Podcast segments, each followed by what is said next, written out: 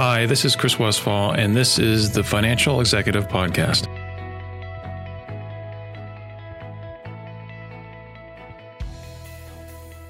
Startups, venture capital, and Silicon Valley have taken on their own mythology in today's culture. Stories of breakthrough technologies, spectacular failures, and multi billion dollar valuations have only fueled people's interest. But the flip side of that story is that of the $48 billion in venture capital investments that were made in 2014 alone, the vast majority fail. In this edition of the podcast, we discuss the life of a startup CFO with Mark MacLeod, currently founder of the advisory firm SurePath Capital Advisors. Mark has over 14 years of experience as a financial executive in the venture, venture capital arena, as well as as a CFO of some leading established companies.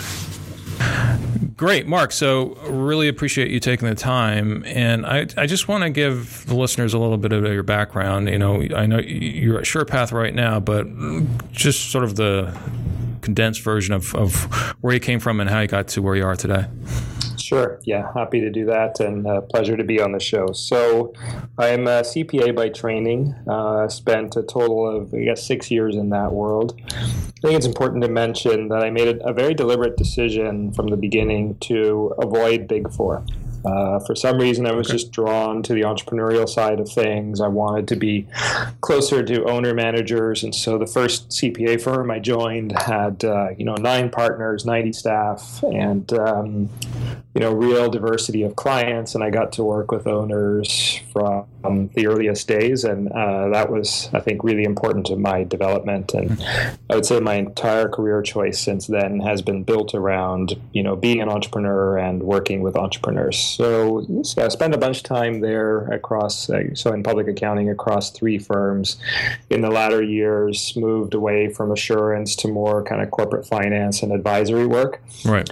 In the uh, fir- my first operating gig uh, was doing a turnaround of a chain of skateboard and snowboard stores. This hmm. was in kind of the mid 90s, around the time that uh, people were moving from skiing to snowboarding, and inline skating was starting to be a thing, and this whole notion of extreme sports uh, was kind of very popular. And so it just felt like their business had a lot of potential. It was a client of mine in my last firm, and right. so I was very close with them. And uh, you know, the big issue in retail is cash flow management. You know, I guess really inventory management. You know, mm. if you, especially in a hard goods business where there's a long lead time to where you have to commit to goods, uh, right. which is absolutely the case there. And um, you know, if you don't, um, if you don't make enough inventory commitments, then you might forego sales. Whereas if you, if you make too much, then you end up having massive working capital issues. And right, this right. company was very firmly in the latter camp. I should mention that we also owned a restaurant, so we were absolutely in the worst industries from the point of view of survival rate. Uh, ironically, the restaurant is still around today, uh, but we ended up uh, kind of packaging off uh, those stores sort of a piecemeal basis over, uh, I guess, a two year period. But really amazing kind of first industry experience. And then from there, I wasn't sure what I wanted to do. I parked myself in a CPA firm for six months. And this was a pretty unique firm where half of the client base was kind of high net worth individuals. Oh. And this was in the late 90s, kind of right around the time of the dot com boom.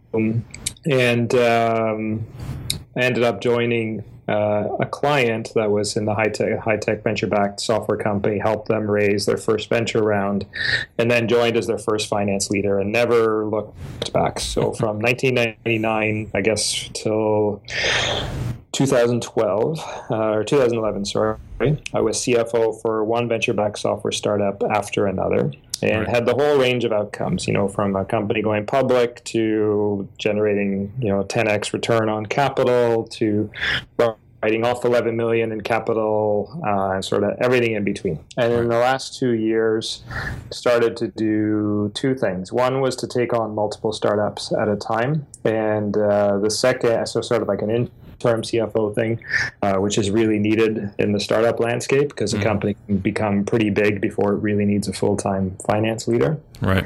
And then I also started to specialize in recurring revenue businesses. So it was a big shift that was in full swing then, and even more so now, moving away from selling perpetual license software to just selling subscriptions to mm-hmm. software in the cloud, and I started to develop a real specialty in those businesses and um, and still have that specialty today. And so, anyway, along the way, when I was doing the seed stuff, became very close with a seed stage fund in Montreal named uh, Montreal Startup.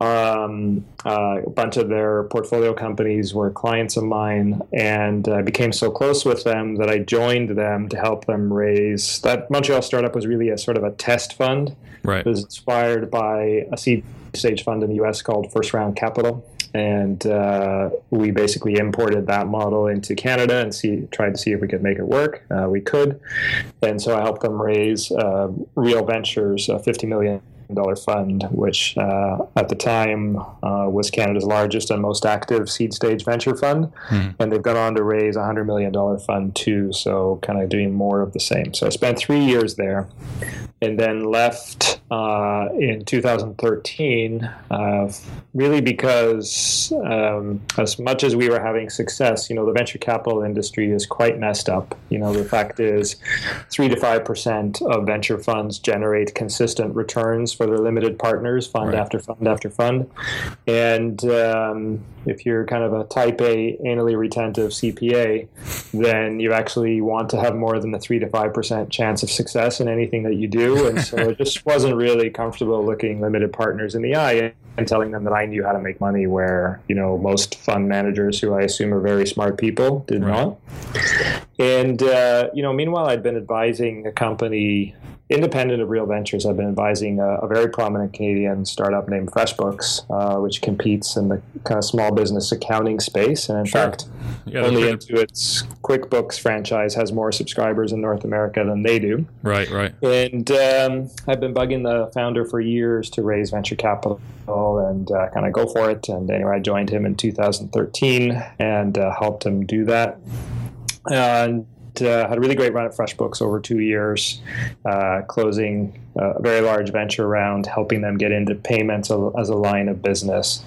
And, um, you know, FreshBooks has been around for over 10 years. They're looking to be around for the next 10 and, you know, becoming a, you know, a very large standalone market leading company. And at some point, that means uh, going public, especially right. because when you sell to SMB, there are far fewer strategic buyers for your company than if you sell to enterprise or or, or even consumer. Hmm. And I knew that going in. I was actually uh, quite clear with the CEO that should we go down the public path, um, then it's that's kind of not really where my heart lies. You know, being a CFO of a public company is absolutely not on my bucket list, and uh, I'm happy to expand on that. But, yeah, we uh, are.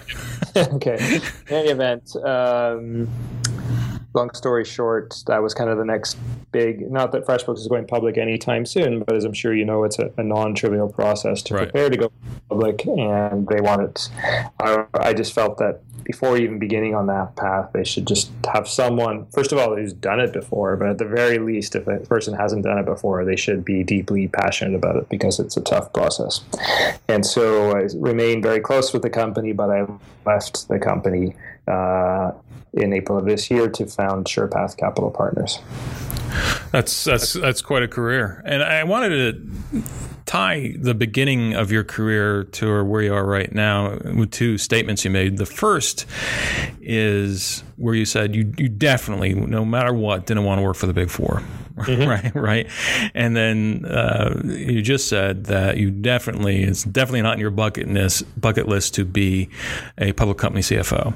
Yeah. So uh, I guess the question is, why those two statements and how do they tie together?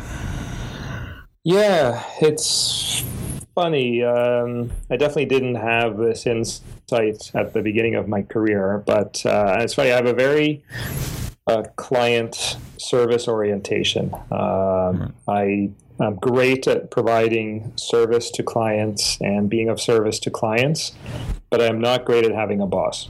Okay. Uh, if that makes sense. Mm. And so, yeah, I very much love kind of, I think it's just inspiration from working with entrepreneurs for so long. So, again, it wasn't a, an insight that informed my career. I think it was just an instinct at the beginning of the career that more autonomy was better than less. Right. And, um, you know, whereas now it's very clear that, uh, you know, while I am very happy to be of great service to clients, I need to be uh, kind of in charge of my own company. And so, uh, very, very much, you know, if you, if you think of kind of, if I were to encapsulate, you know, my entire career strategy in, in kind of one sentence, it would be to be a big fish in a small pond.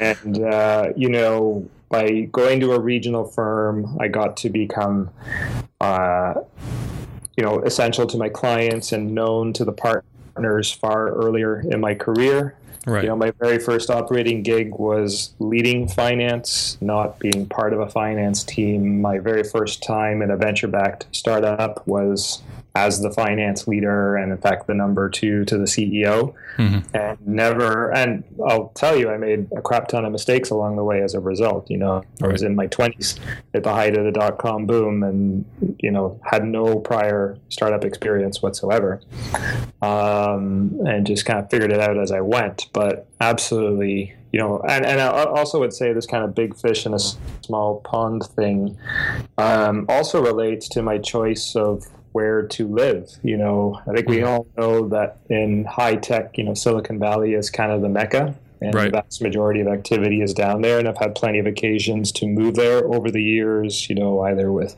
companies that have acquired my companies or for other reasons.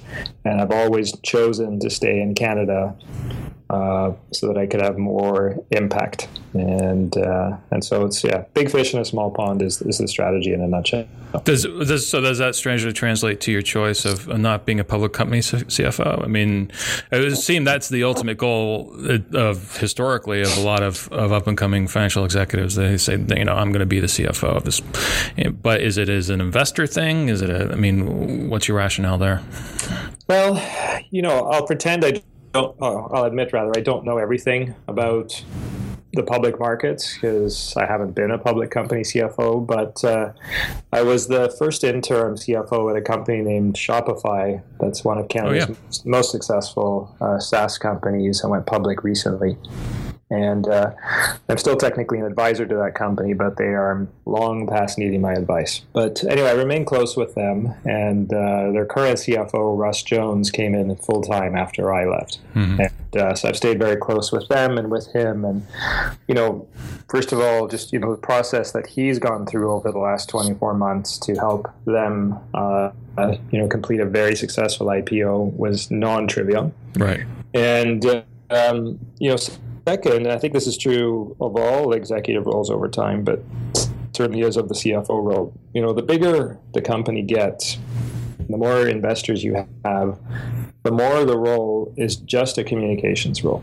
Mm-hmm. You're not truly operating. You're not in there with your sleeves in the muck, you know, doing things. You're communicating. You're updating right. investors. You're doing the kind of 12 to 15 week dog and pony show with the quarterlies. You're getting pressure to give guidance. You know, there's a whole bunch of stuff that is somewhat removed from the actual kind of essentials of building and running a company, mm-hmm. albeit very important stuff. Right. And uh, I just didn't feel that that was for me. Yeah. I had, whereas conversely, I had huge passion for the early stage and for uh, the private markets versus the public markets. And I'll, I'll tell you a story. So back w- when I was an auditor, hmm. I was so enamored with venture capital that uh, I had this client I ended up joining while we were their auditor. Um, I was so enamored with venture capital that when we had the draft statements, I called up the institutional VC to see if he had any comments on the notes. I knew full well he didn't even read the stuff. I just right.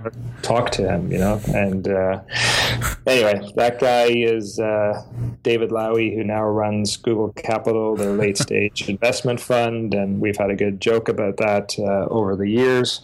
But um, yeah, I, I continue to have a huge passion about venture capital, even though I've chosen to not be a venture capitalist anymore. I still, Right. you know, we believe in the role of VC. I've developed my relationships with the venture community over a couple of decades now, and whereas I have absolutely no relationships with the public markets, from what I can tell, the public markets are fair weather friends. Whereas, you know, like it or not, you know, when a venture capitalist invests in your company, it's a it's a multi-year relationship. You know, so Yeah, I was gonna, I was going to follow up on that. I mean, you've been in the venture space since the beginning. Um, you know, you know, and you, and you talk about that. Has it significantly changed since you started? I mean, is it still a relationship business? Has it always been that way? the venture capital business. Mm-hmm. Yeah, no, it's fundamentally changed. I'd say probably several times. You know, there's still some parts of it haven't changed. It's still overwhelmingly white, middle, upper class males. Right. Um, so it definitely doesn't reflect the diversity that you see in the rest of the world. Uh, but it's become less clubby in the sense that you know the first generation of venture capitalists were kind of finance people like myself with who, with you know Ivy League MBAs and you know the right pedigree. Right. Uh, and that's definitely changed. You know, you see, like today's entrepreneurs don't want to raise from finance people. They want to raise from people with operating backgrounds who can help them build their business and who have been in the trenches and therefore can relate to, you know, the trials and tribulations of creating a company out of nothing. So the background of, of people has changed a lot. And then, you know, back when I started doing startups, you know, it was very costly to get going. You know, open source software was not as kind of abundant as it is today. You had to purchase really expensive databases from Oracle. I mean, you needed three million bucks to do anything. Whereas today, you know, it's never been cheaper or easier to start a company. Now, conversely, it's never been harder or more expensive to build a market leader because there's so much noise in the market today Right. Right. but um, there's just tons of activity. And so what you see is more and more kind of new fund managers entering at earlier and earlier stages. So we don't just have seed stage funds, now we have micro seed, and now we have pre seed, and we have accelerators and incubators. And two years ago, you know, accelerators were the new black. There was just like every street corner seemed to have an accelerator on it. Right. Uh, so, in the same way as there's no barriers to creating startups, there seem to be fewer and fewer barriers to creating venture funds. And so there are more venture funds. That said, though, it's still the same 3 to 5% of fund managers that deliver the premium returns year after year after year. You know, it's still Sequoia, Bessemer, Benchmark, you know, the old names that deliver the goods. I guess given that that there's a lot more, you know, earlier stage, smaller uh, sort of startups, at what point does it make sense for somebody who wants to be in that space and as a, you know, a financial executive, where, where do they come in? Where, where do you suggest they start? So, for someone who wants to have a career inside a venture capital firm, Yeah, as a, but you know, on the finance side, on the, uh, you Yep. know, on that side. So there's three paths. One is sort of bottom up. So all kind of firms of a certain size have an analyst or an associate program. So someone who's maybe done an undergrad in finance uh, could enter into the analyst program. That's usually kind of no more than two years. Then they send you back out into the wild to get some operating experience, but you can remain close with the firm.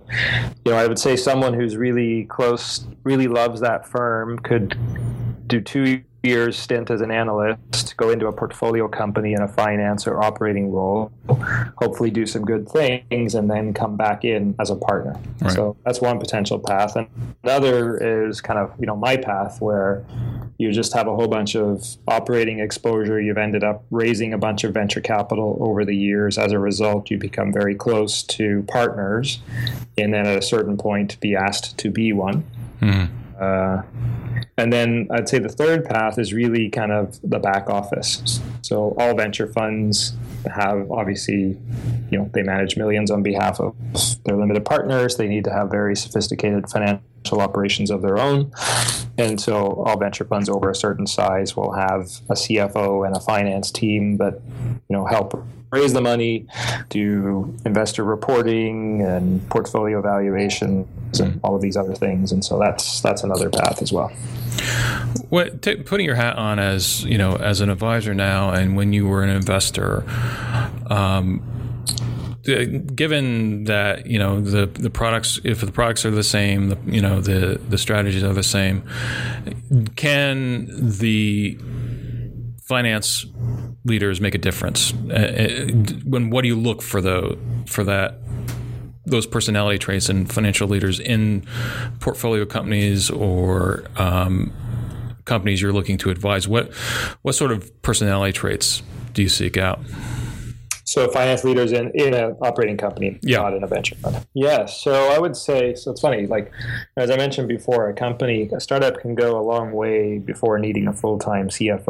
You know, mm-hmm. back we sold a company named Tungle to BlackBerry a few years back, and uh, I was still the CFO of that company at the same time as I was a general partner in Real Ventures. Hmm. Uh, so you know it can be done on a part-time basis. But that aside, um, you know, when a company is not fundraising, so when it is fully funded and between venture rounds, the the the finance role inside a startup, especially at the early stage, is actually pretty simple. Mm-hmm. You know, your your major expenses, payroll. You've got lots of visibility into expenses. You know, more and more software is sold the uh, kind of visible subscriptions versus lumpy enterprise sales, and so it's easy to get your head around kind of deferred revenue and revenue prediction and all that stuff. And so the point of all this is that because the core finance role is relatively simple, other than during fundraisings, right. uh, you know what I look for is finance leaders who are deeply operational hmm. and who can add value beyond the finance function. And, and, you know, back when I was doing full time CFO work, you know, really the role I tried to play was to be the right hand to the CEO and to relieve the CEO of whatever he or she was not good at and allowing them to focus on what they were great at. So, as an example, if the CEO was a technical person, then how do I take on uh, operating or biz dev aspects uh, in order to enable that CEO to just build and ship great product? Conversely, if that CEO is a, just a great deal maker and you know bring in huge deals, then how do I get that person out of the building, closing those deals, and feeling comfortable that everything else is still happening while they're away? So you know you have to be a bit of a chameleon, I think, uh, and you need to be to be able to be operational, kind of way beyond finance. And you know, over the years, I've run HR departments, customer support departments, IT, you know, a whole bunch of things that on the surface have nothing to do with finance. Do you think uh, you know some of the schools that are out there are pushing out those type of graduates that can fill that operational role, or you know, even in is industry pushing out those sort of executives that can fill that operational role? I don't think so. I think that uh, certainly, you know, in terms of pure finance education, uh, again, I got my undergrad and MBA a long time ago. Mm-hmm. But, uh, you know, I got my MBA as an example by not going to my finance classes because I was already in industry then and the stuff that they were teaching and these very complex DCF models I knew nobody ever did. Mm-hmm. And so I basically just showed up to my exams and uh, did fine. But so I didn't find you know that education to be terribly on point. Mm. Uh, and I think you know it's funny. My education was so specialized. You know, I actually did a bachelor of accounting degree so that I could have as many credits as possible towards being able to write my CPA exam during my undergrad. And so that's relatively specialized. Whereas I actually think yep. there's a lot of merit to maybe even doing liberal arts for a couple of years and learning how to truly think, you know, and having a broader exposure. Uh, so I think, long story short, there, I don't see any evidence of most schools pumping out kind of great, mm. broad thinkers, with the exception maybe of schools that do have really great co-op programs. So Yeah. I see this a little bit on the engineering side. There's a university here called University of Waterloo that pumps out great engineering grads, and while other um, in other schools you see kind of final year grads kind of still learning C++, which is a programming language out of a textbook. In University of Waterloo, you're being graded on building actual iPhone apps, and your grade is based on you know how well they do out in the real world, which strikes me as you know a far more practical skill set to go and get. So there are some exceptions to that. So, do you think that you could even say that an accounting degree is an impediment to be in this sort of environment? Into No. I don't. I don't think so. And I'll say, you know, I should have thought of this earlier about your question and raised it for me. You know, back in the late '90s, early 2000s, I saw lots of CFOs who came from investment banking backgrounds, mm-hmm. And they were deal makers. And um, I've seen a move away from that to folks who have the nuts and bolts kind of accounting and financial reporting, and actually have the CPA designation, who understand internal controls and how to implement them, who can be good stewards of the company's capital and be kind of a trusted right hand to the CEOs and boards. Like, as an example, when we were raising FreshBooks round, you know, the investors were joking that they were going to end up spending more time talking to me than to the CEO because they know that that you know it's just you know, it's a big company. There's going to be lots of KPIs and stuff, and they're they're going to know that you know I'd be the person who was on top of all those details, and therefore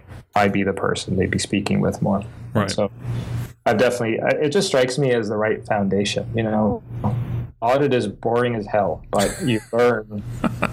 I, I treated it as a way to learn about different companies and different industries. Right, right. As my friends in the big four would spend two months auditing accounts receivable of one company, whereas in the that time I would have done audits of, and reviews of three or four companies in their entirety. You know, if I spent two months looking at receivables for something, I would put a bullet in my head. Let me ask you this: Do you, uh, you know, I'm just thinking about the cycle from you know startup to you know into venture and then to you know exit. Do you think there's uh, any time where you're going to see executives go through the full cycle, or is it all going to be specialized? Is, is it you know like you're like in your instance, you're going to you know you get out before the public exit, or you get out before the you know? Do you think anybody is going to have that sort of long career anymore? I think yes, but not in a finance role.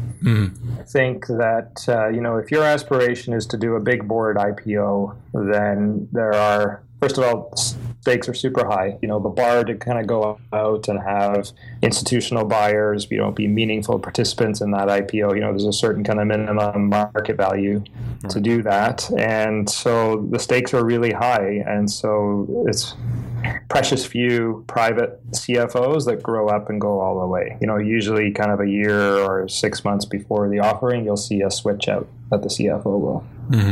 It's interesting.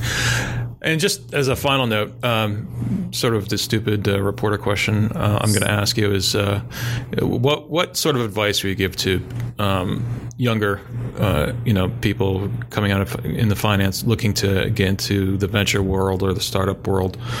What would you? What was one piece of advice you would give them? Just one, huh? That's tough. Well, no, it can be three.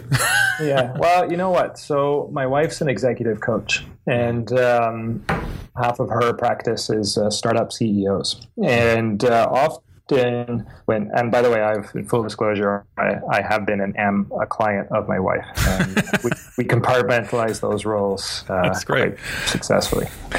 But uh, the point of this is that you know whenever uh, she advises me or other clients, I assume, in terms of kind of making really big decisions.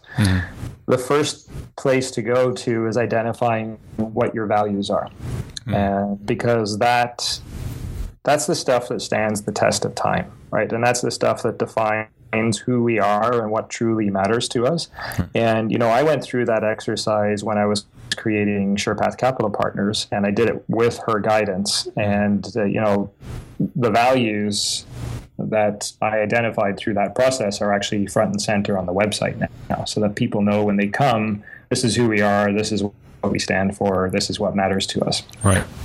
And you know, I would say for anyone at any stage of their career, if they can truly sit down either with a coach or themselves and you know really be introspective and identify what truly matters to them then that's going to help them make the right decisions mm-hmm. uh, and you know some people want to get into vc because they read TechCrunch too much and they hear about VCs all the time and they think it's glamorous and that you know they're going to be rich and powerful and you got to know what truly matters to you. You know, if you if what matters to you is you know driving a fancy car and being really rich, venture is not the best way to get there. You know, right. venture is a get rich very slowly, if at all, career path. Um, so, whereas if you're getting into it because you truly love advising entrepreneurs, you truly love the variety of kind of looking at different companies at different stages and different industries, you love kind of the financial intricacies of transactions. Like if you love things that are kind of more fundamental and durable, then I think you're you're going to be a lot more successful. So, kind of the importance of values is uh, definitely one kind of important thing. And um, I'd say, if I'd say one more thing, you know, I think many financial professionals live in a black and white world, and I'm definitely guilty of that. You know, where we see the world in a very black and white way, and we assume there's kind of one right way to do things. But if I've learned anything from my uh, time doing startups, it's that anything's possible. Yeah. You know, and uh, there's no one way. There's no right or wrong. Uh, it's just, you know, no one would have thought two years ago that you know the taxi industry would be disrupted the way Uber has disrupted it, or you know that Tesla is going to issue an update in the software in its cars this Thursday that's going to enable self-driving. You know, like it's just crazy, right. and uh, and we're still just getting started, and and so that same kind of anything goes possibility that exists in the technology realm, I think goes for career paths. You know, we can do, we can take any which way we choose, and the way to, and, and the way to choose then comes back to our most fundamental self and our most fundamental values. Well, that's a great uh, point to end on. So I really appreciate you taking the time. Thanks very much. Pleasure. Thanks for having me. Take All care. Thanks.